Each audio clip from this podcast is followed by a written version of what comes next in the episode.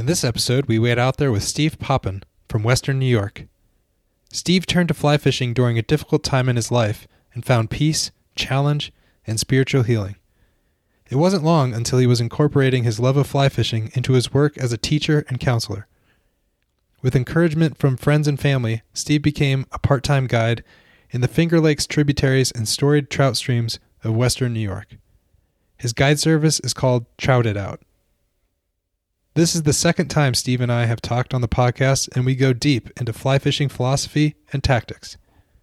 We discuss the similarities between the seasons of life and fly fishing, techniques for swinging flies, and the tactics Steve employs to fight some of the monster fish he connects with on his home waters.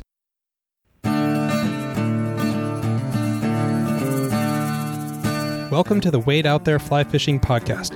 I'm your host, Jason Shemchuk.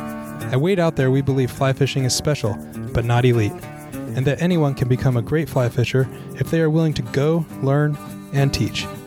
Join me as I talk with other fly fishermen and women about their unique journeys into fly fishing, the rivers they fish, and the tactics and philosophies they practice. For those who can never leave the river in their hearts, this podcast is dedicated to helping you make the memories that keep us all coming back to wade out there. Welcome, Steve. Thanks for being on the Wade Out There podcast again. Thanks, Jason. Great to be with you. I'm really excited to talk to you, man. Uh, I don't, I mean, the last time we talked on the show was over two years ago, man. yeah, that's awesome. You're episode four, I think. way back. Yeah, you've had a lot of great episodes since then. Oh, thanks. Excellent. Yeah. Well, you're one of my yeah, you're one of my favorites. I and I love keeping up with what you're doing and fly fishing and things. And so it was um I made this pact with myself that I wasn't going to have repeat guests for like I remember that. for like 100 episodes and then it became longer and stuff and I think I don't know I don't know why. I just I felt like that was in the beginning that was one of the hardest things to do was to find people that would that wanted to talk and because I oh, had yeah. it's like what's up I'm yeah. I'm just starting in fly fishing and, or not starting in fly fishing but just started the the podcast and I had the blog for a while but and so I've just always been super grateful to you and folks like you that were so gracious in the beginning to not just be on the show but be so excited about it and be so forthcoming and you know share your stories and share your knowledge and all the stuff that that you did uh, early on was really appreciated man. Like truly truly appreciated so i gotta say thank you to start out. Awesome man. I love it. It's uh it's just wonderful you know to make friends along the way. And um you know we're always growing we're always learning and and um you know i i i'm excited just to actually you know, just have a conversation today because I know um, I've grown a lot, you know, just in two years. And yeah. um, some of the methods and the technical, tactical, and just philosophy stuff, I know it's it's it's it was challenged and changing, and yeah. Um, so yeah, I'm looking forward to it as well. And honestly, Steve, that's one of the things that I'm excited to talk to you about today. Is not just some of the changes that you've had in your life with learning about fly fishing and things, but some of the things that have um, progressed in your other professional endeavors, you know, working with youth and things like that, because that was something when we talked about on the last show, you know, hey, this is something I'm excited about. I'm, I'm going to start doing more of this. And so I, uh, we're going to get into those types of things as well. But, um, you awesome. know, I, I, think something that has always kind of connected me to you is this conversation we had. I, I don't know how meaningful it was for you, but for me, it made a big impact when we talked about seasons. And you talked about when you got started in fly fishing and you're in a season of your life. And it kind of mentioned it several times throughout the conversation.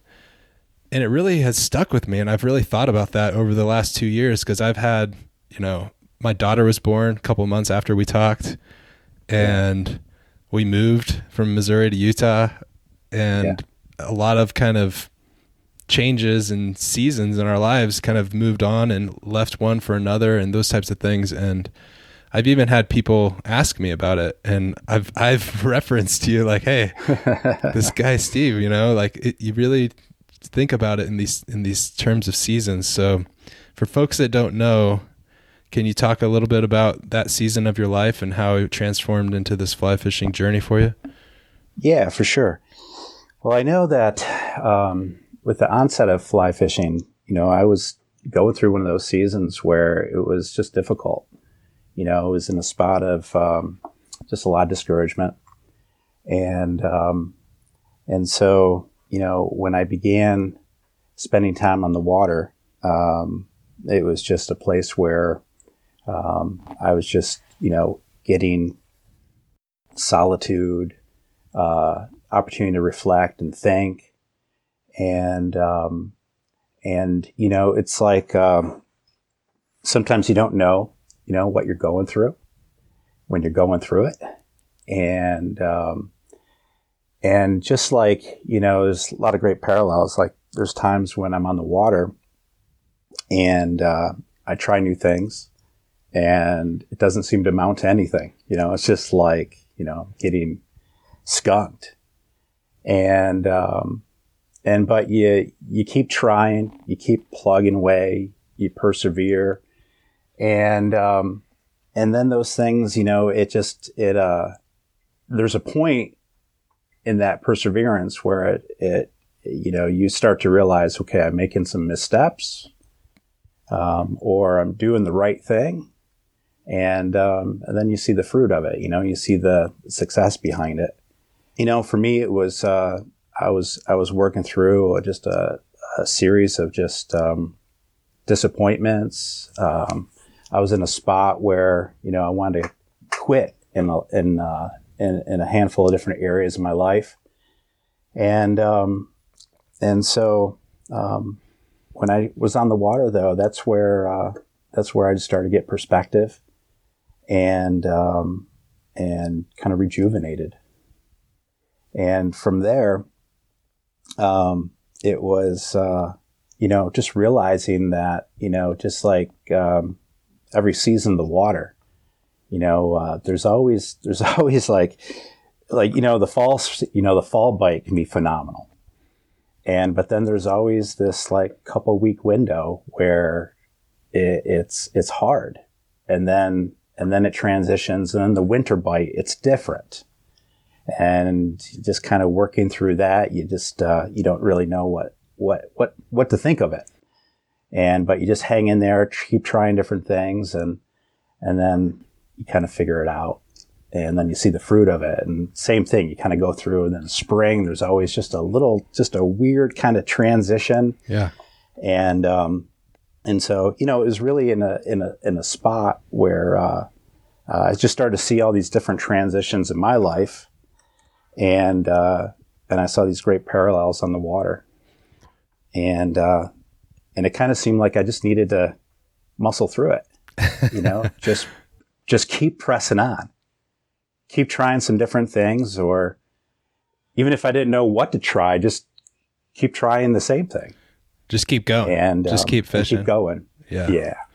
I think that you know, I've you know since we've been to Utah, I've now I fish all seasons. You know, I fish year round, whereas before, yeah like I was in seasons of my life where I didn't I didn't have that opportunity because I was in the Air Force and I was traveling and you know I was fishing when I could, um, but now I really look forward to those seasons. And you talked about parallels, and I wonder if that's something that has I don't know. Do you see that takeaway as well? Where now kind of like difficulty or the challenges like I, am not saying that i uh, look forward to them or, or something but it's yeah.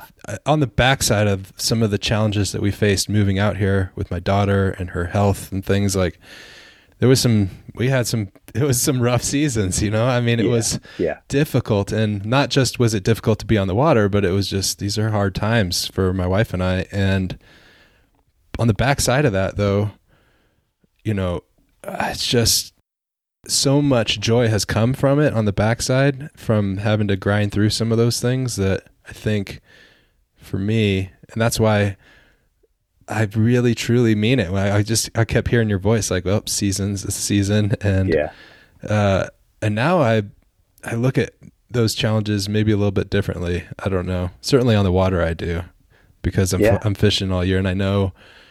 Well, you know, I look forward to like spring because the river changes, and I and I like to fish that that type of year. And I look forward to summer because my son's out and we no waders and we're playing and stuff like those those types of seasons on the water. So yeah, yeah, I don't know if that's something that you notice or is that a parallel that you see. yeah, absolutely, absolutely. Yeah, no, actually, um, September, uh, September and October, I had uh, I had a goal, and uh, you know, I over the past two years since we last spoke, uh, really gotten into the the two hand, uh, the two hand switch or the spey game. Okay. and uh, and I just love it. I just love it, and so it's been a, a great learning curve, and and uh, I've also been pursuing, you know, the the la- or the Chinook salmon, you know, and the coho, and uh, on the fly, and so there's one particular body of water that uh, a bigger river that um, just had a goal. I wanted to swing, um, swing a fly, and get a great eat with the Chinook salmon.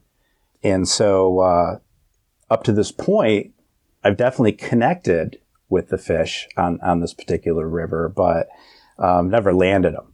And uh, I think you know, mistake is I, I just you know light too light of a tippet and and just hot aggressive fish.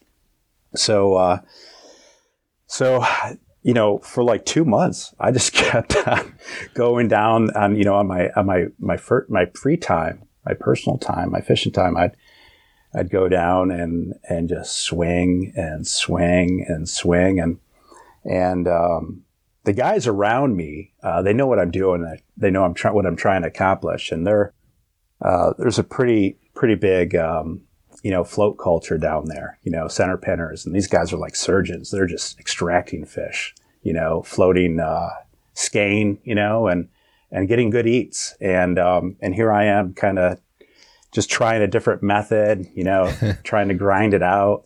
Um, and, you know, and, and I'm going through, uh, kind of this, this season where I'm like, man, do I even know how to fish?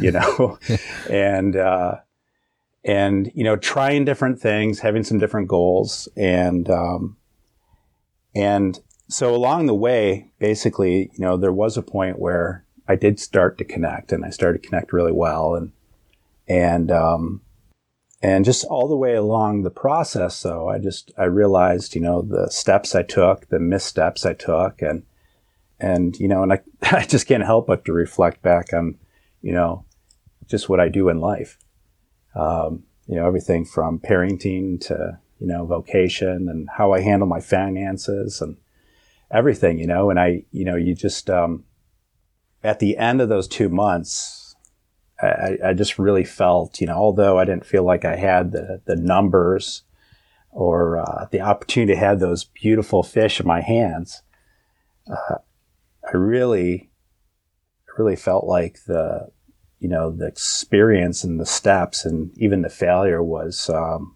super valuable. You know, I, I each time I walked away and I said, well, you know, they're not holding there you know, or I'm not getting it down there, maybe, and then just keep going back and trying to reduce variables. And so, um, yeah, I, I find myself often in that, in, in those experiences in life. Um, yeah, a lot of great parallels. Well, it's one of the beautiful things about fishing too, and you mentioned it earlier, is that you get the time to reflect on those things. It's like built into the recipe, I think, for Yeah.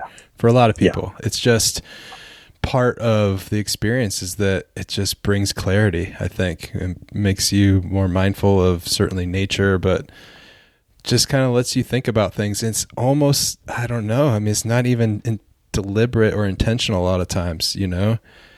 I think you you said, you know, I didn't even know what I was going through until I went out on the river, right? And then I started to be Yeah. able to reflect. And sometimes when I go to the river, I feel like, you know, I, I'm not thinking about it when I'm out on the river. I'm being very focused. Like people say, I go to the river to forget things or to escape. And I think that's great if people, if that's what they get from it. But for me, it's more like I go because it's in this place where I'm focused on something. It's something that I really valued when I was flying in the Air Force is that this, this yeah.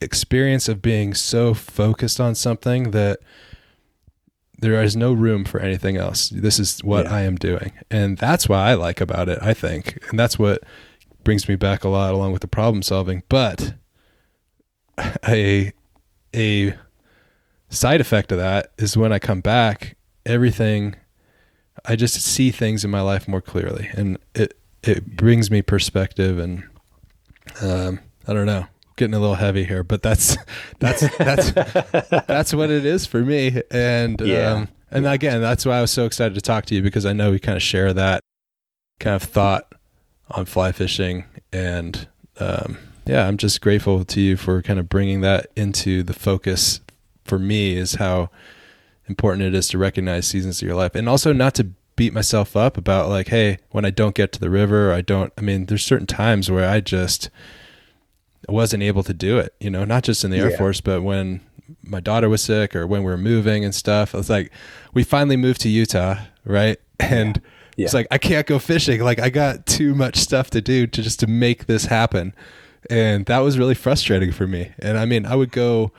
The beauty of it is I would have the river so close that even if I have an hour or an hour and a half, so I was able to do a little bit of that. But um, right, that was a frustrating season, yeah. if you want to call yeah. it, because I mean, come on, man, you're here. Um, yeah, no, yeah, I know, I know, I understand. There's times where um, you know, as I've as I've been growing as a guide, you know, and and taking on more adventure trips, I realize, wow, you know, I I can't get out every morning. You know, I'm I'm going to have to sacrifice a couple of my you know personal outings just to gear up and get ready for a trip, and um, and so yeah, sometimes you're like, oh man, you know, am I doing the right thing here? Right. Yeah. And um, but you know, when you take those moments and you realize, you know what, I get to I'm, I'm, I'm just making an investment into, you know, uh, another trip or a later time.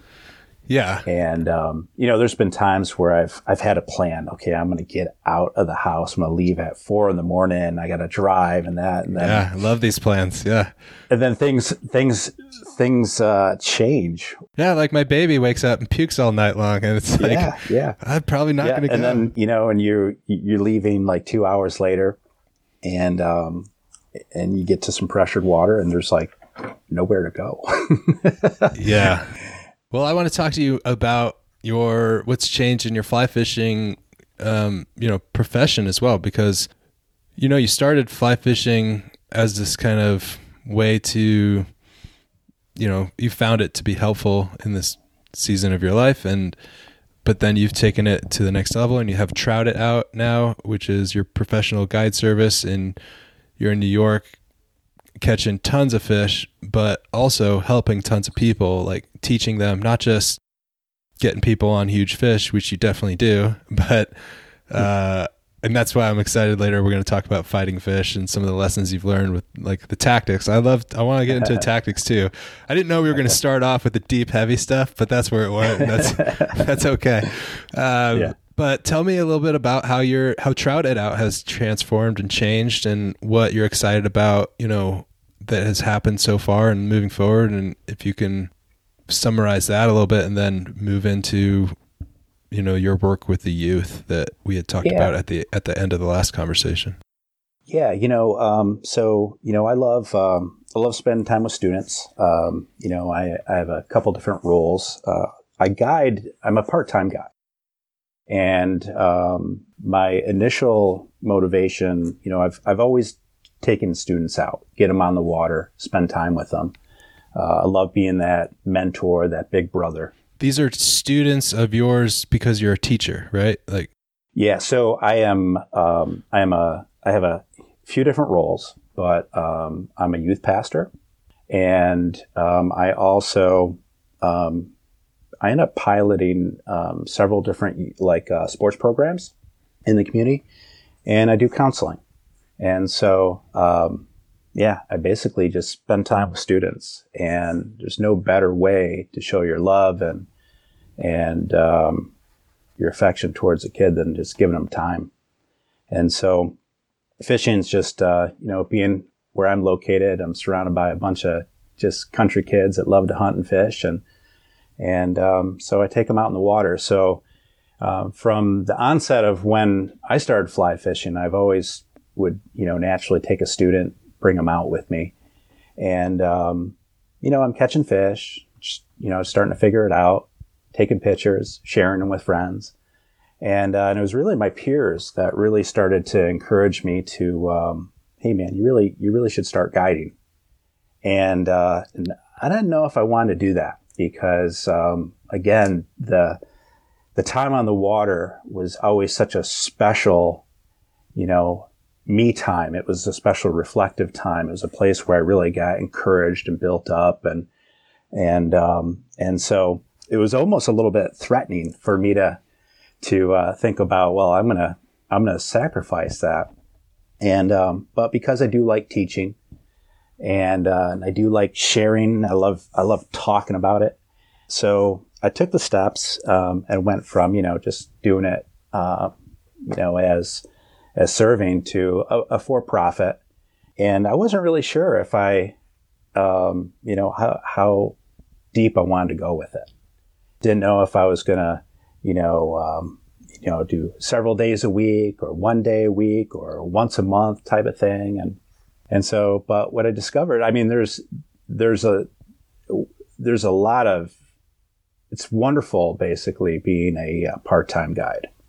Um, just because I my heart goes out for the guys that it's like a you know full time career because um, you know you have to hustle for you're having to hustle for clients and outings and and sometimes just you know the weather conditions in your market um, the water conditions can just be difficult.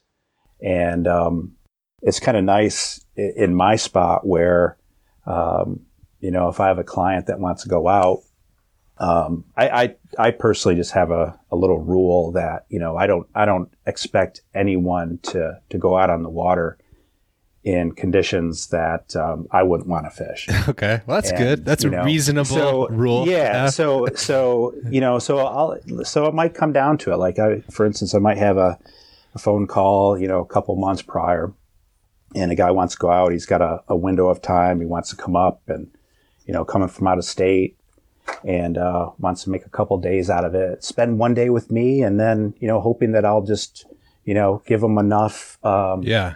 Uh, you know, time on the water, locations, techniques, stuff like that, that he'll be good to go.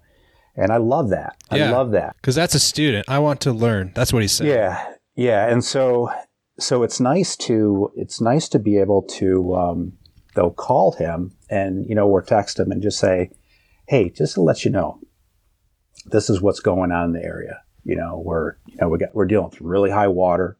It's really cold. You know, some transitions going on. Um, it's been a difficult yield. And, uh, look, I'm, I'm game. If you want to go out, we'll do it. But, you know, if you want to, you know, if you want to flex it out, you know, a couple weeks or next month. And, um, so, you know, it's great. And, and some guys really appreciate that because it's, it's, it's an investment. You right. know, it's yeah. uh, especially it's out of state investment, things time, like that. Yeah, yeah, and um, and so and two, like you know, I I really um, I, I I prefer the guy or gal that um, really rather learn, you know, um, learn the techniques, learn the water, um, learn the area, a little bit of the history uh, of the system, rather than the person that's hunting for the trophy. Because uh, you know it's just it's it's just an easier gig, you know, than less pressure. yeah, yeah, yeah. That's for sure. So, but uh, I also I also love it though when when a client says, "Yeah, you know what, this is my window of time. I understand, I appreciate it, but let's do it." And uh, yeah, and we and we just press through and we do it. So press through, like we talked about earlier. Yeah. You know, and then what I do is is the students, you know, the students I spend time with in our community and I just make friends and a lot of times just make friends of the kids' friends and, and, um, you know, and I just try to, you know, I don't, there's no fiscal expectation on them. And, um, so I just try to get them out, you know, I try to try to break that balance where I, I get, you know, get a client out, make a little money, cover my costs. You know, I do have insurance and costs for flies and I can't, I can't, I'm not in a spot where I can cover everyone's expenses, you know, but, um, but I do like to have the freedom to be able to take out a student and, and just expose them to something that, uh, you know, that I love. So you're doing more of that because the last time we talked, that was one of your goals was to to do more about or incorporate that more into Trout It Out. Is that something that has grown, and what does that look like now? Yeah, I'd say over the past couple years since we spoke, I've poured into about a dozen students.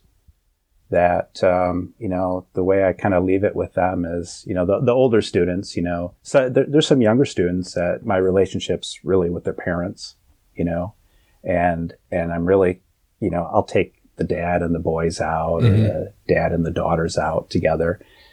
Um, but um, you know, with the older students, you know, when we get in that 14, 15, 16 and up, um, you know, I usually tell them, I say, hey, you know, you get a you get a break in your schedule. I know I'm busy and stuff, but you want me to take you fishing, just let me know. And you know, and they'll text me or call me, and and I'll take them out so I just I've I'd say over the past couple years I've I've just uh, about a dozen students just kind of poured into you know and and just trying to teach them the different techniques, different waters, um, you know everything from proper fish handling to to um, you know just the you know just the lessons of life, those things that you know so many great men have poured into me. So just try to transfer that and um, and then uh, the goal has been, and I was a little slowed down with the whole COVID thing, but you know, this past May, uh, we did our first like fish camp. You know, it was it was a trout camp, but really what was happening was uh, um, we were hoping to catch the the uh, drop back um, lake run bows, you know, the steelhead, and uh, but it turned out to be uh, a really heavy push of pre-spawn smallmouth bass. Okay. And uh, so it went from trout camp to fish camp real quick. Yeah, yeah, yeah. And uh, but it was great. It was a great experience, and that was an opportunity where we had a lodge and we had a couple days, and um, we did up north at Salmon River, and it was a great opportunity for me at night to to spend time with them and and uh, talk to them about you know the history of the waters and the conservation, and you know, and then we were so fortunate to have you know Douglas come out and they did some great photography and video and and uh, just was able to capture a lot of great memories for us. Yeah, I get the sense that that organization is pretty uh, pretty full up, pretty good good folks yeah. over there at Douglas. And I've spoke to some other people as well that have had great experiences with them, and yeah. uh, feel like they really do care about making the community better. Yeah, they do. What's your goal when you, or how do you choose who comes out on the trips with you? Are, are these youths that that need this in a way that you see like okay because because you have come from a place where like you said you now appreciate the me time and mm-hmm. if, as a counselor you know all the things that that has done for you i gotta i gotta think that that's that's got to be obvious to you like you got to see this like yeah. we've got organizations like iron freedom foundation project healing waters um, you know, casting for recovery, the, these organizations get it. They understand that this is something that is, you know, some of the things that we've touched on earlier are are real things that are helpful to people that you know have serious issues, and so knowing that and having your background in counseling, I mean, are you? Do you see that, and you can I don't want to say hand pick, but you can you can kind of look and say this this individual is going to benefit from this in a big way, and that is that's is that something that you're doing, kind of incorporated into your counseling? Yeah, um, yeah, it's it's um, it's actually a lot more simple than than it may seem. It's just uh, you know, yeah, uh, it usually starts with just the initial introduction, and uh, it just seems like there's a connection you know, they like being with you. You like being with them.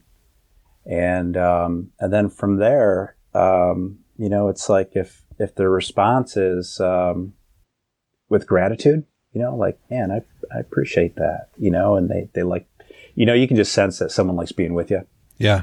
and that's it. It's just it's just that simple, and it's just giving time, and it's nothing overly overthought or calculated. It's you know um, sometimes it's like uh, I might not have the opportunity to get out in the water, but you know I'm going to take a drive to the fly shop, and I'll just call a student and say, hey, want to go for a ride? And just all that time in the car, you know, it's just it's uh, it's just valuable. Yeah. You know, it's just valuable. It's investing in people. Okay. And it's a privilege. Well, that sounds great. And I'm happy that you're able to do that and that it's able to grow. And I'm glad that you got your first fish camp going. And yeah, I think it's cool that you're doing that. And I assume you're going to be progressing with that as well and doing more of those. That was a successful thing for you guys. Yeah. Yeah. My, my, the vision is to be able to do, do uh, a good like corporate camp, you know, where you have, more than just the one on one, but a you know a group of a dozen anglers. Um, I love to do one every season. You know, like to do one in the spring, fall, winter, summer seasons. So, yeah, that's exactly it. seasons. exactly it. Yeah. Okay. Let's talk a little bit about some of the progress you've made in fly fishing and a little bit more about the two handed swinging and why that was important for you to start or how you got started in that. And I guess why you started it and then how you how you're doing it and some of the techniques you use. Yeah, I, I want to start. It just looks cool. It looked cool to me, and then as soon as I started to uh, take steps to do it, and when I I started to accomplish a few casts, and it just it, it felt great. Also, um, you know, back home here, I mean, some waters are a little smaller, a little more intimate. Other other rivers are a little bit bigger. And um, what I noticed was some of the old timers that that would swing, do two hand swing rods. Uh, they would fish um, what I would classify as like B and C water. You know, not like the deeper runs and the twists and the bends and the undercut banks where you you trust you know some big fish are going to hold. Um, but they would fish just kind of the flat, open, featureless, mundane yeah. waters. And, um, and, and what I discovered is, um, you know, I mean, I do like the seasons of winter because a lot less people come out and fish during that, those seasons, right? So you get to go where you want to go. But in the fall, um, you know, or sometimes in the spring, it's like it is so congested on the waters that um, you know you might have a plan of where you want to go, and you know you'll spend um, you know a good chunk of your morning just trying to find a place to go fish. Really? Wow. Yeah, it, it can be that way. It's just um, you know Western New York is. I mean, it's it's it's a hot spot. Yeah. And you know the browns get big, and uh, and so it's pretty wild. I mean, I'll go into our local fisheries and you know, first thing I do is I say, oh, there's Virginia plates. Oh, there's Pennsylvania plates. You know, there's Maryland plates. You know, and um, and these guys, you know, they uh, they get a taste of it, and so what they'll do is uh, they'll put aside a week of time, you know, or three or four days, and they'll go with their buddies. They're committed. They're going to go early. They're going to post up. Right. And uh, makes it hard. It, you know, there's times where you walk away and you're like, I don't even know if I want to fish here in the fall anymore, you know? Yeah. And so the swinging, what it did is uh, watching some of these guys fish uh, sections of water that that I would kind of discount, right? I, I wouldn't I wouldn't touch. I realized, you know what? This that looks so cool that even if I'm not catching fish, it's like um, um, you know, it, the thing that I've always loved about fly fishing compared to, you know, conventional is, uh, I feel like it has just a greater marksmanship component to it, you know? Like I love the, I, I love just, you know, trying to pinpoint a cast to a spe- specific area. Um, I like having both hands involved. I like having my whole body involved. yeah. And, um, and so the two hand game, I love it because even if I'm not catching, the casting is I'm always something to work on. Yeah, for sure. You're doing stuff. You're moving. Yeah, uh, yeah, and and and then you know um, the decisions, the choices, the tips. Um, it's just it's just you know it it has it's just put layers of new challenges in front of me. Yeah. And um, so yeah, and I and and um, and then of all the different takes you can get from a fish, man, nothing more just predatorily savage than a uh, than a grab from a swing. I just I love it. Yeah. Well, that is very that is very cool that you're able to kind of reach more water. And I can think that's something that a lot of us look for as the waters get more crowded and stuff and you know that when I moved to Missouri, this is not fishing, I guess, but when I moved to Missouri, uh-huh. I, I was getting into hunting and stuff, and I hunted a couple years in Missouri, I got into bow hunting for a similar reason. Like there's more yeah. there's more public land, the season's longer. Yeah. I don't need as much space and even though I've never done this before, I can I'll figure it out in a lot of challenges and stuff, but maybe not as cool as swinging flies in New York, in Western New York, but yeah, but I could definitely relate to just kind of wanting to have more of something that you enjoy and embracing something that you're not used to and it gets you back to you know you're learning again and you're in this place mm-hmm. where you're problem solving and you're focused and things like that. One of the things i've always liked is being able to go into a run and try to fish every technique i can on it before i move on you know almost like that um, competition mindset. Right. Yeah. I talked to a lot of those guys. Yeah. It's like you have a beat and um, I don't I don't fish competitively, but I have friends that do. You compete with yourself, Steve. yeah, yeah, yeah. Um, and and it's and having that mindset in pressured water is great because um, sometimes I I do get like the one great run, but you know what? It's like at the end of the day when the guys have just beat the snot out of the run, right? Fished it hard, extracted every fish they think out of there and now I have an opportunity to go fish it. And, um, and so it's nice to go in there and think, well, okay, this is probably what they've been throwing. This is probably what they've been doing. And then I try to bring that little different, um, game to that run. And it's, and it's satisfying when, you know, you extract a fish or two out of that after For sure. fished yeah. all day. Yes. And, um, and so, and sometimes that is like, you know, if, if, uh, the water seems to be like, okay, this is an area where you're gonna, you're gonna just float fish. Um, can you say what float fishing is for me? Like, I'm not really, yeah. I'm not familiar with it, but I have an idea, but I'm not sure. Yeah. So it's just, it's just another way of saying it fishing with an indicator. Got it. Okay. Right. Or a bobber. That's so, it's kind so, of what I thought, but I wasn't sure. Yeah. so, you know, with, um, it seems like you're you got four techniques that you're you're either going to employ. You're either going to um, you're going to subsurface nymph fish, right? And you can do that either tight lining or Euro nymphing, or you can do the same fly presentation, but now you're going to put a um, a flow or indicator on, and then you can you know if you have a dry fly opportunity, right, to sub or top surface, you can cast and um, and get a top surface take. And then the other is the streamer, and that the streamer could be you know a cast and twitch jig strip, um, or it could be a swing, you know, or a combination of it all. So one of the things that um, like two years ago when we spoke, one of the things I would like to do is kind of create. I, I am a minimalist when it comes to being on the water.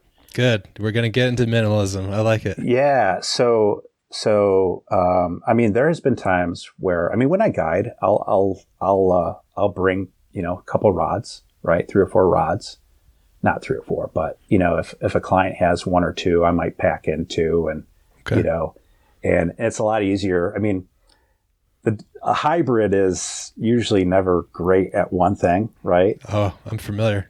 You know, it's like uh, you're you're always going to be better off um, with you know the right rod for the right technique. But when I'm by myself, um, or if I'm with a take out a guy that that likes that philosophy, for instance, like what two years ago, what I used to do is I would have um, like a six weight rod, and I had a leader that was built like a uh, basically like a Euro leader, okay, and but on a dry fly line, like on a on a you know on a casting line, forward weight and um, floating line. Yeah. Okay. Yep. Yep. And um, and what I would do is I would like to basically um, I would like to tight line a section, and then you know if I connect with a fish or two, and then in that same run before I move on, I then put an indicator on, and sometimes that's just enough to change the drift. Sometimes the fish want a little drag. Sometimes you know it just creates a um, you know, just a little, it, it, can get me a little bit farther where I don't feel committed to waiting out. Um, but I also like to then, uh, after I do those two techniques, um, tie on a streamer and, and then just turn downstream, cast to the bank, swing that, um, and strip it or jig it. I might dead drift it. Sometimes I put an indicator on on that streamer. And so my leader and my rod, everything is able to accommodate all four techniques. Mm-hmm. Even if I did have a dry fly opportunity, you know, to a rising fish, I could, I can, with that leader, I can just basically tie on a dry, maybe change my tippet and do it. So I like that. What I've done these past two years is I've done the same thing, but now with a two hand rod. And so, um, like I started off with. That's interesting. Yeah. So um, because I love the two hand cast, um, I can I can basically do the same thing now with just nice big roll casts. Um, uh, the switch rods are phenomenal because what I'll do is I'll have basically uh, like for instance right now I'm using 11 foot four inch switch rod. It's a five weight, and um, and what I do is I keep uh, two, sometimes three reels, and I just throw them in my bag. And it's a lot easier for me to uh, kind of have a reel set up. I'd rather just have a reel where I just kind of, you know, maybe clip off the fly, you know, uh, spool it up, switch the reel. Then I have a different, I might have a sink tip on one reel, or I might have, um, you know, a, uh, a rig set up for floating. Yeah and and um, but I also use my same leader where I can tight line. So so yeah, I'm using a like a five weight, eleven foot four, which is phenomenal reach if you're going to tight line nymph. I mean, you can be really stealthy. You don't even have to enter some sections of the water. Sure. And um, and then from there, I can just tie on my float and do a nice roll cast and um, and then be able to float fish, you know, or mm-hmm. you know run it with an indicator. Um, but I can, at the same token, um, if I see a nice undercut bank, I'll tie on a streamer and I'll do the same thing. I can either roll cast or just over can cast it, kind of jig it, strip it. Um, and then maybe at the end of the run, it just becomes nice and soft and it's the right season where the fish seem like they'll be holding at that tail out. I'll just switch the reel over and I got my sink tip on. And now it's like the traditional spey game. Hmm. It sounds really cool. Can you talk a little bit more about the actual leader itself? What is what is that made of, and how do yeah. you? Yeah, so I like I like the hand tied leaders. Um, like so, so what I end up doing really simple is um, I step down. I think I start at 24 inch, then I go 22 inch, and then 18 inch. But I start with 40 pound, Okay. Then I step down to 30 pound. Okay. And then 15 pound. So my 40 pound, I like the Maxima Chameleon. And um, so I use, you know, just stiff, rigid. It's, you know, been tried and tested, you know, in the Euro, Euro nymphing community, right? Yeah. Um, so I start with uh, 40 pound, and then I do my blood knot 30 pound, and then I do uh, 15 pound uh, red amnesia. Okay. And then I tied, uh, tie a tippet ring onto that. So that there is about five feet. Okay. So just a five foot little leader. So that's a half of about, if I'm using nine or seven and a half foot tapered leaders, it's about half of mm-hmm. that setup so far. Okay. Yep. And then on my spool, my tippet. So if I'm doing, if I'm going after the big lake run fish and there's a little stain, I'll just use 10 pound tippet. Okay. And so then I'll take, you know, an arm's length, so another five feet, maybe six, if I'm a little generous, and I'll tie that onto my leader, onto my tippet ring. From there, I'll attach my fly and, you know, split shot maybe about 14 to 16 inches above it.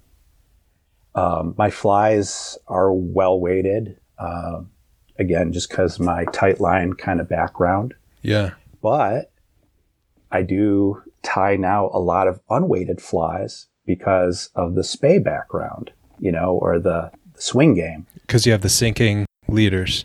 Yeah, I, would like to, re- I, you know, uh, I let the sink tip or sometimes the shot do the work of getting the fly down. Yeah. I think there's a big benefit of split shot. And I know split shot, a lot of people I can't stand split shot, but I think there's a lot of flexibility, but I also think presentation wise, I don't know. It's just maybe it's just me, but I just think that that is a good presentation sometimes because the split shot's down there and if you have a fly that's unweighted, you know, it it is affected by the water differently than if it was weighted and, and sometimes I think that would be more natural looking to a fish, you know. Let me ask you a question, Jason. Why why do why do people avoid split shot? well, I think it's because um, for me, for so I grew up with split shot, so I just that's just made sense to me. Like, oh, yeah. I need to get my fly down. That was when I was fishing hoppers and worms and stuff on on mm-hmm. spinning rigs in Montana as a kid. So, um, but as I got into fly fishing, I think a lot of split shot is hard to be flexible with. So I think it's hard yeah. to take off and on, or it can be if you don't have the right kind of split shot or you're not used to it, or maybe you bite your fingernails or something.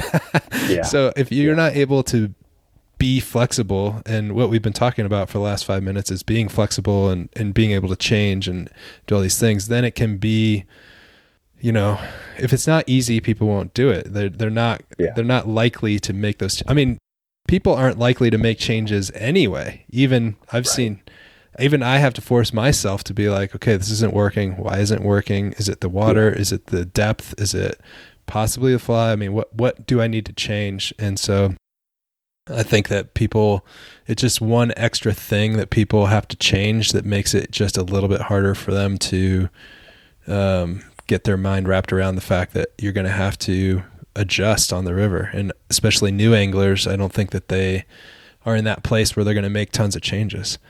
So that's one thing. And then, mm-hmm. and then I think that there's also a factor of it's just not popular or it's just kind of these weighted flies, you know, they, they have weight in the fly and now I just have this quote easy button where I don't need split shot anymore. I'll just use my flies that are weighted. Even though I think even with weighted flies, there's benefits of uh, split shot. Yeah, yeah, for sure. Why for do you, sure. is that is that what do you think? Yeah, my analysis. I, yeah, yeah. I think uh, the the other thing is the tangle factor. You know, yeah. a lot of people, right? It's uh, it can uh, it can you know it can it can get ugly real quick, and it can be super discouraging if you have just spent 20 yeah. minutes rigging up, right? It probably doesn't take that long, but well, no, but long. in the beginning, like when I first yeah. started doing like when I started putting droppers above my lead fly, you know, and I, that that took me a long time. That took me to figure that out and get that going, and then and then you've got some split shot wraps around, or you catch a fish and it kind of now you're am I hurting the fish with this is wrapping around and stuff like yeah. Um, so yeah, I can see where it takes a while, especially it's cold. My hands are yeah. numb. it takes a while for this, me. Yeah. So the one thing that the one thing that I've learned a lot um, from watching is the center pin community, and uh, I, I, don't know if you're familiar with center pinning. Center pin, no. It's it's uh, it's real popular in the bigger waterways. Um, the imagine the rod, um, you know, your fly rod um, is a little bit more um, a little more noodly. Okay. And, uh, okay. And, and the, um, your, your reel has a center pin and, um, and it just basically, once it gets spinning, it's got basically in the construction of the, of the reel, it has uh, bearings, you know, like skate bearings. Sure. And so once the wheel or the, the reel gets in motion, it will just kind of spin, um, you know, effortlessly. And uh, what the anglers do is they take, um, they, they spool the reel with mono, okay, monofilament, and um, and basically they cast the line and the where I'm drawing the attention to is not necessarily the the the the mode of fishing, but basically how they present their fly. What they do is they have a, a float, and it can be like a bobber indicator or like a balsa float typically. And they have what you call a shot line. So the shot line is basically a line of monofilament typically that has a progression of shot. Okay, tin or lead shot, um, sometimes tungsten, and it just goes um, a progression. Now, what they do is is they towards the float they put bigger shot. Mm-hmm. Okay, and as you go down towards the fly, uh, what they do is they use smaller shot. And the whole idea is, is they're applying what they know about fluid mechanics, right? Like, um, we know that the water Mm-hmm. runs faster at the top surface. Right. It runs a little bit slower in the middle and the most slow in the bottom.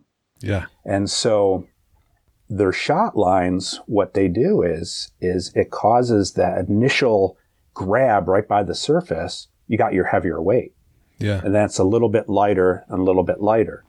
And so what happens as um, what they do is is it just basically the the presentation almost goes like in a J, and they and the fish sees the fly first or the offering before it, it's it's you know and you spread that out Yeah, over yeah. like five or six feet. All right.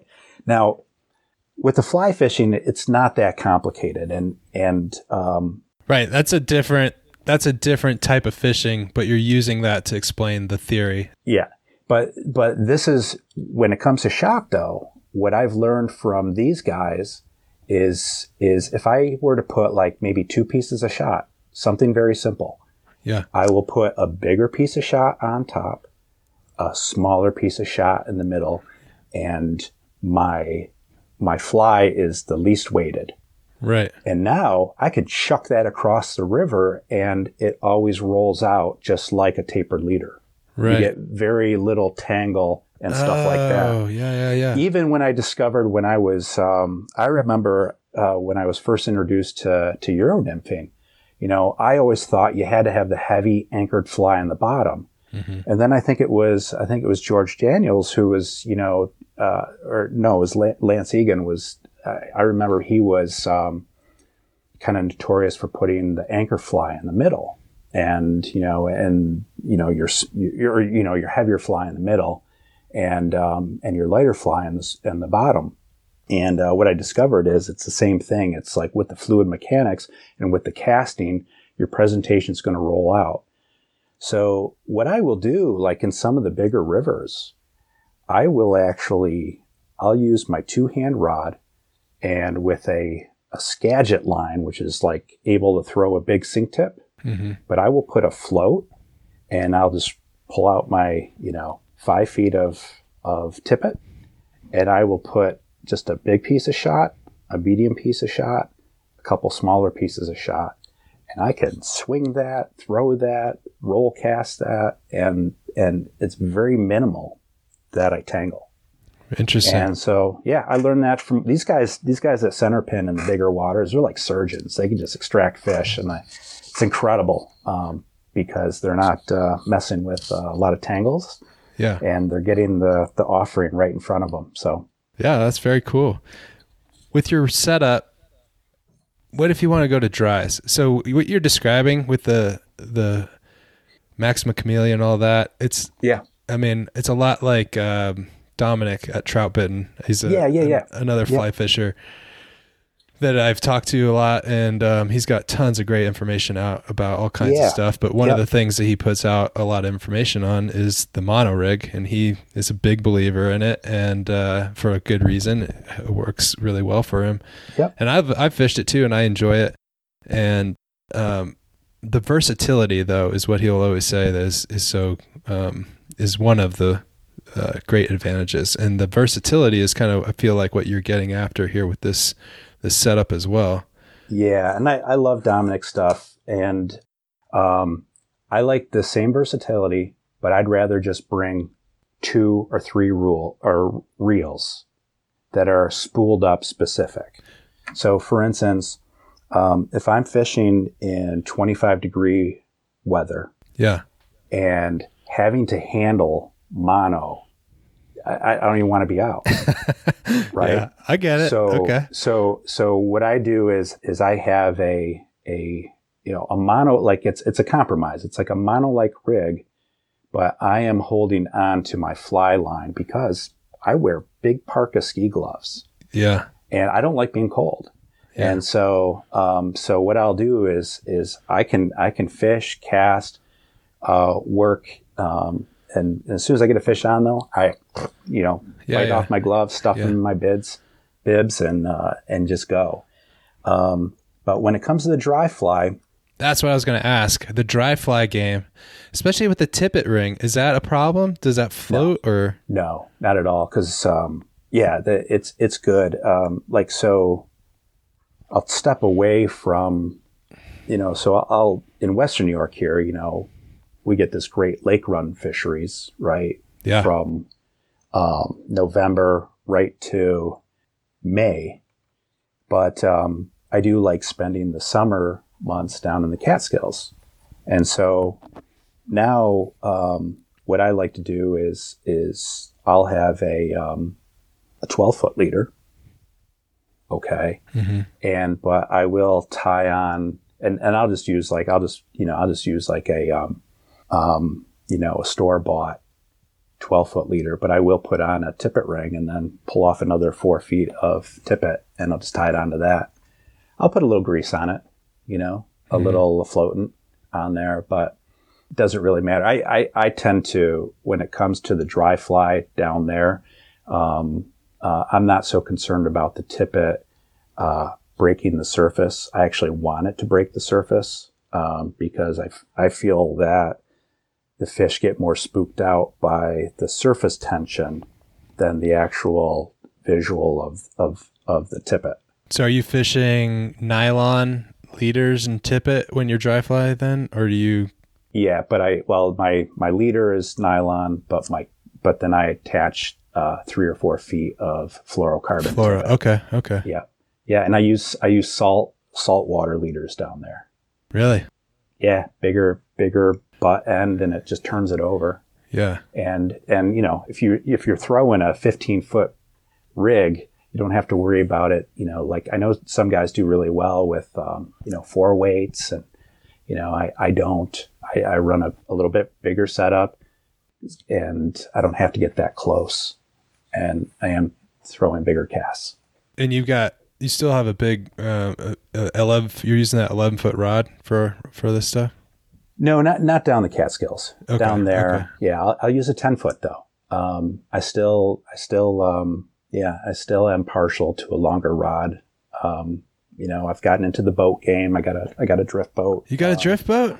Yeah, it's I, I got one of the fly Flycraft, so you know the high end inflatables, Awesome. and uh, Nice. uh, Do you I- like I, it? Um, I love it.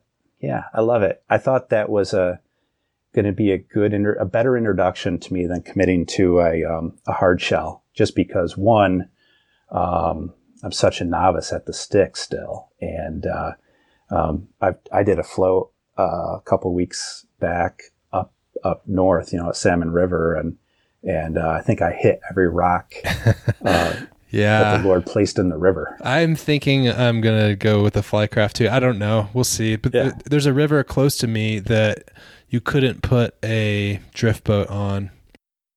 I mean, maybe sometimes a year you could, I guess, but it's not Yeah. really a drift boat river. But you can definitely take a, a raft out on it, and I've done that before with my friend that lives in the area. and uh, and it's like it's just 20 minutes away. I mean, I can drive 20 minutes, mm-hmm. put it in, yeah. and float half a day, and be out by lunch. And so, yeah, that's pretty cool. And I could still take that out on like the Green River, mm-hmm. and you know, it's just not as. And again, I'm I'm okay on the sticks, I guess, better than when I yeah. started. I'll say, but uh, you know, I don't know you got to be pretty good when you're going through some of that stuff. But yeah, uh, yeah, big water out there for sure. Yeah, now you can throw it in the back of your truck if you. I mean, I guess you got a big enough bed or whatever. But uh, all right, good to know that you like the flight yep. because I'm thinking. Yeah, about yeah, I enjoy it. I enjoy it. I'm learning, and um, I love it. Uh, I love it as a taxi. I love it as you know, you know, to get you. You can get you can get there, park it, get out, stretch your legs. Yeah. Um, you know, you can you can fish that way if you're by yourself. Um, you know, yeah. take out guys. Take friends with you, or take um, your son who's eight years old yeah. who can play yeah. in the river. I mean, that's right. That's right. Why don't we talk about fighting fish if you if you sure. want to? Just a little yeah. bit. I wanted to ask you because you know you're you're catching a lot of big fish, Steve, and and I mean there's a lot of big fish out there to be caught in your area in Western New York and stuff. And one of the things that I always talk about maybe not always, but one of the things that I do talk about is the difficulty of learning how to fight fish is hard because, you know, the times that you're able to catch big fish as a beginner, it's kind of like a catch 22, you know, like yeah. I, am not catching that many big fish be, and I'm not landing them because I can't catch them, you know? And so what are some of the things that you've learned having the opportunity to fish for these these big browns, like you said, and like you said, yeah. there's a lot of people that come to that area for these big fish, and you're right in the heart of it. So, what are some I don't know tips or techniques that you've that you've passed along to to folks on fighting fish? Yeah, sounds good. Um, yeah, I think uh, I think you know to keep in mind is you know what what species you're targeting, right? What fish you're going after. Um, so sometimes, um, you know, if I know that I'm going to be connecting with some lake run browns, I know that fish is going to play a little different than you know a steelhead um, or a, a, you know a chinook or a or a um, coho salmon. So one of the things I uh, let me just start with the big picture. Um, one of the things is you know even even when I have some great connections, I still I still drop fish. Sure. You know? I mean, yeah. it's just it is the reality, right? There are times where you walk away and you're like, what did I do wrong? Right. And, and we just got to start there. Sometimes these fish just come unbuttoned. Well, sometimes you know what you did wrong. Like sometimes I'll catch a big fish and I'll be like, "Oh, well, he got me. He just yeah. jumped. He like torpedoed me out of the mm-hmm. water. I didn't mm-hmm. keep the line tight, and yeah, he just I wasn't ready." Yeah, but uh, there's a few things. There's a few things that that I definitely try to to keep in mind. And, and I notice that when I take, when I take people out too, when I find myself being going like, oh, no, no, no, no, what? You know, that's, I'm, I'm seeing yeah. something that is going to be a potential disaster. Um, disaster. Yes. Yeah. But, but for starters, I, I, the two things I do kind of keep in mind when, when I, when I am casting, uh, I always like to start to think about, you know, when I connect with the fish, where am I going to go? Um, I feel like body positioning, if it's possible, is is is probably the most critical aspect of playing a fish. I know that when a fish gets below me downstream, okay, and that fish becomes directly like 12 o'clock below me, and it starts shaking its head, um, you have you are the most vulnerable of of that fish dropping that fly or that hook because um, it has all the leverage and you're you know you just don't have the tension you have the tension yeah plus it kind of pulls it up in the water towards the surface which is where that fast water mm-hmm. is right because yeah, yeah. just just like thermodynamics like you said it's just it's going to rise up because of the way the line is right yeah, and sometimes sometimes a fish will, you know, you you might and and sometimes, you know, if I'm fishing with an indicator or if I'm swinging. I mean, swinging's a whole different game, okay? And okay. so how I play a fish with swinging, swinging you're typically you're already at in a spot where the fish is downstream and it could be way downstream. So, th- so what I'm talking about initially may not be relevant there, but like, you know, if you're, if, um, you know, you're fishing just the immediate water in front of you, um, if I have a, a, hook set that's above stream, okay, or I say upstream of me, got it, right, yep. of you as an angler, what I try to do when I play that fish, when I first initially connect, okay, um, the first thing I do is uh, is I just notice where my rod tip is, and I do just basically bring my rod tip up, and I always try to put um, some type of um, you know angle towards the bank. So if I am fishing from the bank or close to the bank, and I make the connection with the fish in the center of the stream. Um, the first thing I do as I raise that tip up, I start to bring, you know, the angle of the rod maybe 45 degrees. So I'm, I'm starting to get some bank pressure, but I keep my tip relatively high uh, above my head. And, um, and usually in, in that, those few moments, um, I like getting my line on my reel. Okay. It just, it just tighten things up. Um, sometimes I might have an excessive amount of line off my reel because I'm doing some weird things. Okay. I might cast up with an indicator. I might let that indicator float way too long, you know, and, but sometimes, you know, I just have a lot and I don't want to keep pulling line off. Yeah. So whatever my situation is, I take that moment I make my, you know, you want to keep your tension on your line. Okay. So you want there to be tension. You're not holding your ground. Okay. You, you, you're, you're, but I'm, I am holding the line with my hand, but I will start to put the tension. I'll start to get my excess line onto my reel. Mm-hmm. Okay.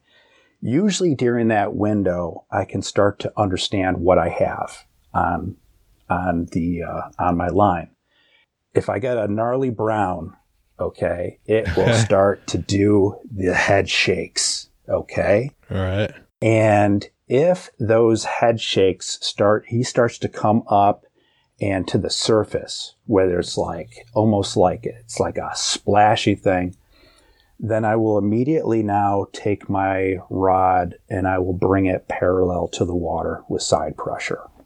What I want to do is that fish is not ready yet. And that posture of him coming up so close to the surface, that's, that's typically where you're going to get breakoffs. Yep. Right there. Yeah. You know, it's, it's going to jerk. So what I'm going to do is, is I'm going to soften up that tension and make it more consistent. And I want to get his head down because he's not ready to come to the net. So, so as I, that initial connection, connection, I'll bring the rod up, kind of bring it towards the bank, but I keep my tip high. I evaluate what's going on. And if I get the head shakes, okay, um, it will, um, at that point, then I will bring the rod to the side, you know, parallel to the water and do side pressure. But in that same moment, and I'm, and I'm starting to get, I'm just, you know, I'm getting the tension, keep the tension on, I'm getting the line on the reel. But now if all of a sudden that fish goes airborne, right? My rod tip is already in up high and now I can just bow my tip down to the water. And, you know, and from that spot, when a fish goes airborne, I believe that's how they play it in a salt context. You know, yeah. if a fish goes airborne, it's like bow to the fish, right? It's kind of bring the tip down. Well, the idea is, is you're, you're not giving up all that tension and, and creating all that slack where the fish can throw your fly. Mm-hmm. And, um, and so just bringing it down and so I'll do that with steelhead, and sometimes the steelhead will do jump one, two, three. You know, that's cool. Um, and so so it's like it's it's kind of that initial reflex. It gets my tip up. It lets me evaluate what's going on. If it's a brown and and he starts to head shake, um, and it's at the surface, then I can just bring my tip parallel and start to give him side pressure. That side pressure will start to push him down okay, and it will just it will just say get down. Um, with the steelhead, it just does same thing, kind of there. Um, if it's a salmon, it's a whole different story. With the salmon, uh, if you get a good eat from a from a king salmon, it's almost like you get them and and it just it's it's you sense like almost like what is happening? And and they're just evaluating what's going on and then they just start to pull. And and the, they typically just start pulling upstream. Now at this point i'm already in that same position. My tip is high to the bank and and at that point um, I'm, I'm, I'm, the thing that I love about these two hand rods is I love taking that butt end and just put it in my sternum hmm. and just holding onto that thing. I used to, every time I would get a fish, I used to kind of palm the reel, you know? Yeah. Like I didn't have a drag, but I do have a drag. But I think, you know, it just, I love the way it looks and feels. Yeah. Um, but actually, when I was at salmon camp this last, uh, this last fall, um, one of my guide friends, uh, Nick Reff, he he did some tarpon, um, some tarpon uh, fishing, and he said, "Steve, let me show you how how these guys play it, and you should play the fish the same way." So it was great. It was great learning curve for me. Yeah. And um, I, you know, no longer were my knuckles getting slammed by the reel as it's peeling off line. and and so with the salmon, you know, it was really tension, kept the tip up, 45 to the bank. But what will happen as soon as they pause, typically they'll just turn around and start running back downstream. Back down. Okay. Back down. And, and I discovered the lake run bows or the steelhead will do the same thing in a bigger water context. They'll peel offline, they'll go way to the bank or they'll go right up, but there's going to be a point where they turn around. So that you have to be in a position now to just start picking up line. And, and at that point, I like, I like having the rod right at my sternum, getting it right there, you know, yeah. even if, um, even if you don't have a two hand rod and you, you wear a chest pack, stick that butt end right at your chest and just get that right in front of you and pick up line. Then as soon as you make that, as soon as that fish gets downstream of you, you got to give good, consistent side pressure, make your rod parallel, and that will stop them and turn them. This happens a lot. It took me a long time to understand the kind of some of the reasons for side pressure and to, to get the fish down where the you know they're in slower water and they're not as likely to get at you know at the surface where they're yeah it's just more precarious a situation but now when they run downstream for whatever reason either I've made some mistakes or they just decide to go downstream what what does that side pressure look like? So I'm facing the water, the fish is downstream. You're saying now I'm going to turn the rod towards the bank downstream of you, or you're going to still keep that low side pressure, but your rod's going to be upstream. Yeah. So what's happened is the fish went really quick where it was upstream of you. Yeah. Right. Which is always the, which is whenever you play a fish, always going to be a better situation if you can play the fish, net the fish, and you know if if you can do all that where it's upstream of you, yeah, it's always going to be better. But there are times where things get crazy and they get yeah. downstream of you. Or a lot of times you talked about it with streamers, but I mean, a lot of times I'm hooking up at the end of that drift yes. or yep. it's taking it on the rise. You know, I always try yep. and, you know, wait for that hook set right before I pick up. I mean, so there's tons of fish I catch at the end yes. of my drift. And so I'm already, I feel like, okay, I'm already in a bad spot. Yeah. And so what I'll do, if, if I can in those situations, what I'll do is I'll immediately, I'll start to bring side pressure. And then if I can, as I'm, I'm, I'm, uh, side pressure, I'm kind of reeling in and I still try to walk so I can get below the fish. But sometimes it's unrealistic. Sure. I'm going to try and get below the fish too. And one thing that I, I, I want to be I'm a lot more mobile than I have been in the past, yeah. especially when I'm fishing smaller water where there's a lot of debris and rocks and things. I've I've learned that I've got to be moving around or I'm not yeah. this isn't going to happen. Yeah. Uh, but where's your chest facing? So the fish is downstream of you and you're putting side pressure. Are you are you kind of still facing upstream with the rod um, upstream? Are you are you facing the fish downstream with side pressure? You know, to the bank, but yeah, now correct. the rod is everything. So everything is facing downstream with the rod to the bank. Yep, exactly. That's it. Yeah, I am. I am facing downstream, facing the fish.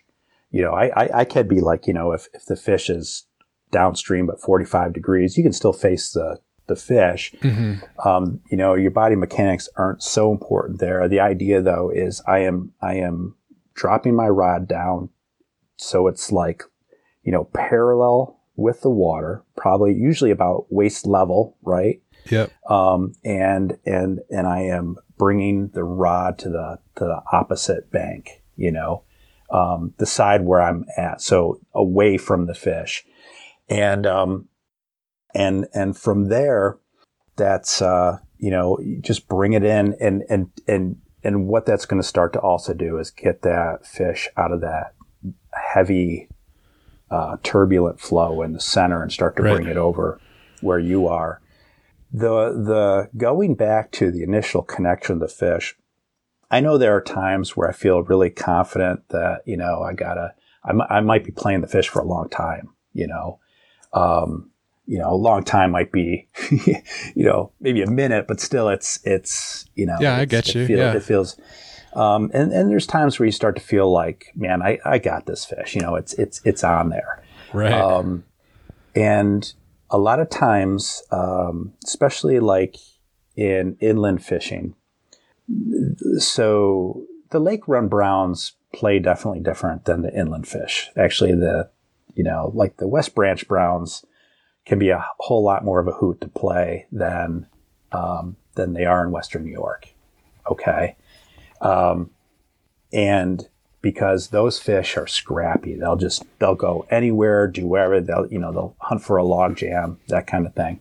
Oh yeah, so they're like that so, out here. They love. Yeah, they're yeah. just going straight to logs and trees and, and, and actually, there was this one season um, in this one section of the Catskills. It seemed like every brown you connect with was like airborne. They were like all playing like Atlantics this day. It was it was incredible. It was like and I remember, ta- I go, you know, is, is every fish taking a flight? They're like, yeah, I don't know what it is, you know? yeah. But, cool. um, so one of the things that I know is, is changing the direction. Like if a fish is pulling away from you, if you give side pressure on its opposite, it will confuse the fish and it will turn them. You're breaking the will of the fish a little bit quicker if you do that. The problem is is if you start moving your rod angles so many times, um, you might also be giving your fly more opportunity to pop out, right? Yeah, you're kind of wiggling the fly in his mouth, which is loosening up that. So, so I try to, I try not to, like, if I connect with the fish, it was clearly on my starboard, you know, side. Yes. Good. Right and I try to continue to play the fish without changing too much of that angle. That makes sense. Um, and because uh, there's times where I get over cocky, you know, and I'm like, you know, yeah. like like looking like a showman. I'm like, oh, you know, and and uh, and and that thing just pops right off. And it was yeah. because I I picked that one angle where that fly just says, yeah, there, that was the angle it came in. And, yeah, yeah, uh, yeah. You know, so um, that's that's that's roughly it. Um, of course, you know when you're fishing with a partner, when you're fishing with a partner, you uh, I tell you what, there's there's a tendency when you're fishing with a friend or a net man yeah. to disregard getting below a fish. Yeah, and guides do it all the time. Sure, and uh, and I get frustrated when when I'm guided and yeah. they they they kind of instruct me and and when I listen to them, um, and then the fish drops. I'm like, I will not do that again. I tell you what, I'm going to just play the fish how I feel comfortable playing the fish. And if you're not comfortable with netting it, then I'll net it. You know, it's just kind of like, you know, so I, it's, I think if you can, your body positioning, get below the fish is always going to help out quite a bit. Yeah. Well, you you mentioned too uh, is species. I think that's really important, yeah. and yeah. Um, I appreciate your patience. You know, digging through that conversation or that, with so many different variables and just providing some good solid rules of thumb that are pretty helpful in most situations but like you said so many times oh if it's this fish or this I mean, they're going to fight differently and i yeah. think that's true with even just same species too. Like some fish just fight differently than others. So you can't yeah. really, you have some rules of thumb, you have some better practices, but you got to be ready for, for what this fish is going to do that day. And I, I find that, um, what has I've started to realize that I didn't do a good job of before is not even physical. It's like mental. When I I I also lo- I also agree that I, you know I hook into the fish and then I'm like I'm making an assessment. So yeah. yeah. What's going on? Is it a big yeah. fish? Is it a small fish? I mean, I, I want to get him on the reel, but if I if I grab that line and I get all the fly on the reel, oh, the line on the reel, and it's a huge fish that wants to run, well, he might break off. So that that first beginning part is where I'm like, what's going on? Um, assess, and then but what I haven't done a good job of, I think that is important for me at least, is like I need to flip a switch in my brain that because I get into the you know fly fishing is this peaceful. I'm in this mm-hmm. rhythm. It's rhythmic. It's not yeah. aggressive, really. You know. Yeah. Yeah. And fighting fish, I don't know if it's aggressive or not, but like for me, maybe aggressive is not the word, but um, intentional or you know, you, I have to be ready to. I got to make some moves here. Like I got to be, my brain has to be working. I have to be ready to strip or ready to move or ready to kind of oh i'm going to start waiting around that rock because he's going to the rock or uh, and i feel like uh, when i don't especially in these rivers around here when i don't kind of change my mindset a little bit and just say all right man get get a move on get doing what you need to do here uh, the fish now he owns the fight. Like he's like, oh, mm-hmm. oh, this guy is. He's. I'm just going to do what I want. Absolutely. I uh, statistically, um, of the fish that I drop, and it, it's crazy. It's like um, I I feel like I remember more of the fish I don't catch. Yeah. Than the ones I do. yeah, know? yeah, yeah. The, those heartbreaks, but um, I'd say most of the time, most of the time, with exception to some some salmon endeavors um, I usually drop the fish because I'm playing them too passive. And yeah, when I uh, when I really get after it, and and and sometimes what I have to do is I have to just you know realize, okay, look, I I got you know I got the rod that could handle the bend. Yes, it can handle the hitch. I can trust my tippet. Trust it. Yeah, I can trust my equipment. I got a good hook set. Play the fish because if you don't have a good hook set, you're you're in trouble anyway, right? Yeah, I mean, if, it, if yeah, it's that, yeah, if that's the reason, then you're so you might as well assume I've got a good hook set because it doesn't really change anything. Yeah, and I and and there's been times I've caught big fish on light tippet, and I'm like, I got to be real gentle, and yeah, and what happens is the the fly doesn't break, it just that fish is just working me over, yeah. over. I'm just rope a doping. And there's a point where it finds that ability to just drop the hook. Sure. So I'd say that, you know, there's a point where, and then, and, and then the last thing too is, um, is don't be too premature to, to pull your net. Like wait, um, I know a lot of times cause, cause, um, honestly, when I, when I'm with kids, with them students, you know, like I sometimes, I mean, I, I build them up to netting fish, you know, yeah. netting my fish. But sometimes, like you know, it's it's a heartbreak, right? When you get a good fish and and, and they, and they miss up. the net. Oh yeah. yeah, my son he he runs and grabs the net, and then then it's a we are laughing trying to get the fish in the net. Yeah. So uh, especially I'm fishing by myself, you know, there's that point where you're getting close. You're only about halfway through the fight and you pull the net out. And then you got this net tucked under your arm and you're right. you know you're you know just the just just wait. You know when that fish is ready to come up just you're there pull your net bring the head up. And that's that's that's the other thing too is there's a there's a point where before you net the fish you should be able to just pull and bring that head up and it's just a half a second, and that's that's the timing to scoop it. Um, I think that's just as important playing the fish is the is that final stage, bringing the head up, especially when you're fishing with a partner or you have a net man, and you, you, start to build that that confidence in, in each other. And and it's almost like we're fishing together. It's like you i you know you you you understand a confidence that i'm not going to force I'm gonna I'm gonna I'm gonna basically net it when you're ready for me to net it. Yeah. And and you're and it's not anything you're speaking. It's I can see your body language. You're you're playing the fish, side pressure, but there's a point where you're like, I'm gonna bring the head up, and then I get to fish.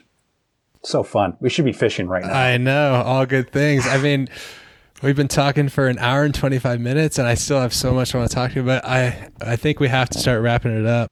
Okay. Um, well, before we, we you know wrap it up, let's let's let people know where they can find you, how they can uh, learn more about what you're doing, schedule a guided trip, that type of stuff, uh, and whatever else you have that you want to talk about that you haven't mentioned that you're excited about with Trout It Out. Yeah. So um, you know, social media. I like Instagram. You know, so uh, Trout It Out is uh, is my tag there, and um, I am on Facebook as well. Um, and, uh, and I do have a website, troutitout.com. Okay. Well, we will link to all that in the show notes. Yeah. I got phone numbers on there. Um, you can text, you call. I, I, I, I, like the phone. I'd rather, I'd rather talk on the phone. A lot of times, you know, it's, uh, so don't, um, you know, someone get a hold of me. Don't hesitate to call. All right. Awesome. Mm-hmm. I don't want this conversation to end. I mean, I, I do. We need to go fishing. I need to come out yeah. there, and uh, yes, uh, that'll be something in the works. That'll be one of the things that I'm excited about in the future of Wade out there is doing more trips and visiting people and stuff. But, yeah, and then being able to write and talk about it and be more creative in that sense. But I want to wrap it up a little bit with where we started with seasons and the seasons of life and that we go through as fly fishermen and women, right? There's ups and downs, not just where we're catching fish or not catching fish, but also where we're going and we're not going. And I think a lot of listeners are in seasons of their life where maybe they can't go all the time because they've got work and family and you know, like when I was in the military, I was living in places that in in in working, you know, I just worked a ton. I worked a ton when I was yeah. in there. I mean, just twelve hour day minimum, and so the, people are, have these lives, and but at the same time, like we also talked about in the beginning, the experience of being on the water is so special. I mean, wh- why do you think fly fishing stays with some of us uh, throughout these seasons of our lives? Why is it that it stays on our mind? We listen to the podcast, we tie flies in the winter. Like what what is it that has kept it in your life through these seasons for you and why do you think that that is so important? I think what it does is it just triggers just some basic things that we we need in life. Um, you know, it it gives us one that opportunity to look forward to something, right? Life life is hard. Um, there's a lot of joy, um, but there's also a lot of disappointments. And, you know, whether you're on the water or you're looking forward to being on the water or getting away with a friend or even if you can't get on the water, but you could sit at the vise and, and start to prep and you kind of look forward to that. It's just, um, you know, it, uh, it really helps with just the grind of life. And, um, I, I tell you, I, I love fishing by myself, but I love calling a friend and telling them all about it after that. I don't, mm-hmm. I don't get it, but, um, it's just, it's just something that, you know, I just, uh, yeah, it's, it's, it's something that is kind of meant to be shared and you could do it in all different seasons. You know, it's like, um, you know, there's times where I do just like being with a handful of guys and laughing and hooting and, you know, and, and, but then there's times where I just, you know, I just, it just, you know, I've been thronged by people all week and I just, I just need to be alone, you know, and I think it's just, it gives us so much of that variety and it can be so specific. I know that I, I am, I live a life where I'm really, it's like I live by a calendar. It's like always event to event or, you know, scheduling appointments or I need to be here, need to be there. And, um, and fly fishing gives me that structure. Like I know I still have, I can't escape that. I can't escape those rules of time, right? And the demands of life on us, right? Sure. Yeah. Uh, and uh, whether an employee or a father or whatever it is. But when I get on the stream, it's like I can, I can just do what I want. If I want to be methodical and I need to do this and that and swing now and I need, I can do that. But if I want to, you know, I just don't feel like going down there, you know, um, it, it, was, it was great. Just the other day, I, I, uh, I came across just two friends and, and, you know, and I think they were surprised that I was in this one spot and it was already like three or four hours have peeled by. And I was like, man, I just don't feel like walking today. I'm just going to camp out here and run everything through my, you know, run everything through the fly, you know, my whole box. And, and, um, and I think it's just that, that, um, the freedom, kind of the freedom and I think there's also uh, there's something special about the uh, the disappointment and then the overcoming. Well, I appreciate you sharing that, Steve, and I appreciate you being on the show again. And I really am grateful for kind of some of the insights that you shared with me about fly fishing in general. I always learn a ton anytime that I'm uh, talking with you. And I know a lot of people today learned a, t- a bunch of stuff as well. And I appreciate your teacher's heart that you get to share with people at Trout It Out. And yeah, I'm really grateful for the reflection you've given me on the seasons of my life and and how I can now see that in fly fishing and how they both go back and forth. And I've really enjoyed talking about that with you today. Well, Jason, I appreciate it. It's uh, I become a uh, a big fan of your podcast it's a couple years down the road now, and uh, and I think I've consumed almost all your podcasts, and uh, you're easy to listen to, and uh, I've learned a handful of things from you too. Thanks for listening to the Wade Out There Fly Fishing podcast. You can learn more about some of the topics we discussed in today's episode show notes. For more fly fishing ideas, stories, and artwork, check out my blog and online gallery at wadeoutthere.com. If you want to make Wade Out There a part of your own fly fishing journey, please subscribe and share. Until next time, wade out there.